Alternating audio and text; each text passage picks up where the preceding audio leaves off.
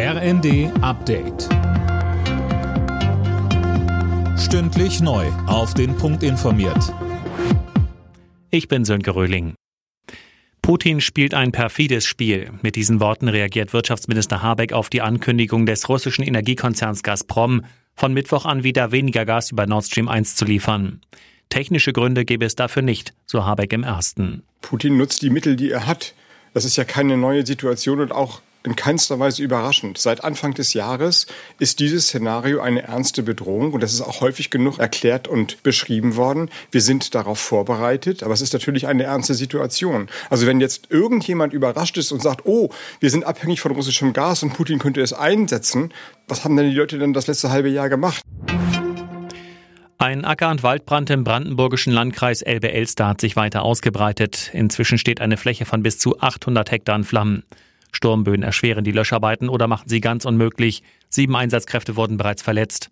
Bewohner anliegender Ortschaften mussten ihre Wohnungen verlassen. Auch in Sachsen halten Waldbrände die Einsatzkräfte in Atem. Im Nationalpark Sächsische Schweiz wurde eine Vorstufe zum Katastrophenalarm ausgelöst. Auch hier erschwert starker Wind die Löscharbeiten. Angesichts der Energiekrise wird weiter über längere AKW-Laufzeiten in Deutschland diskutiert.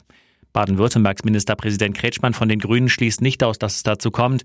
Im zweiten sagt er aber, dass man erstmal die Ergebnisse des Stresstests der Stromversorgung abwarten müsse.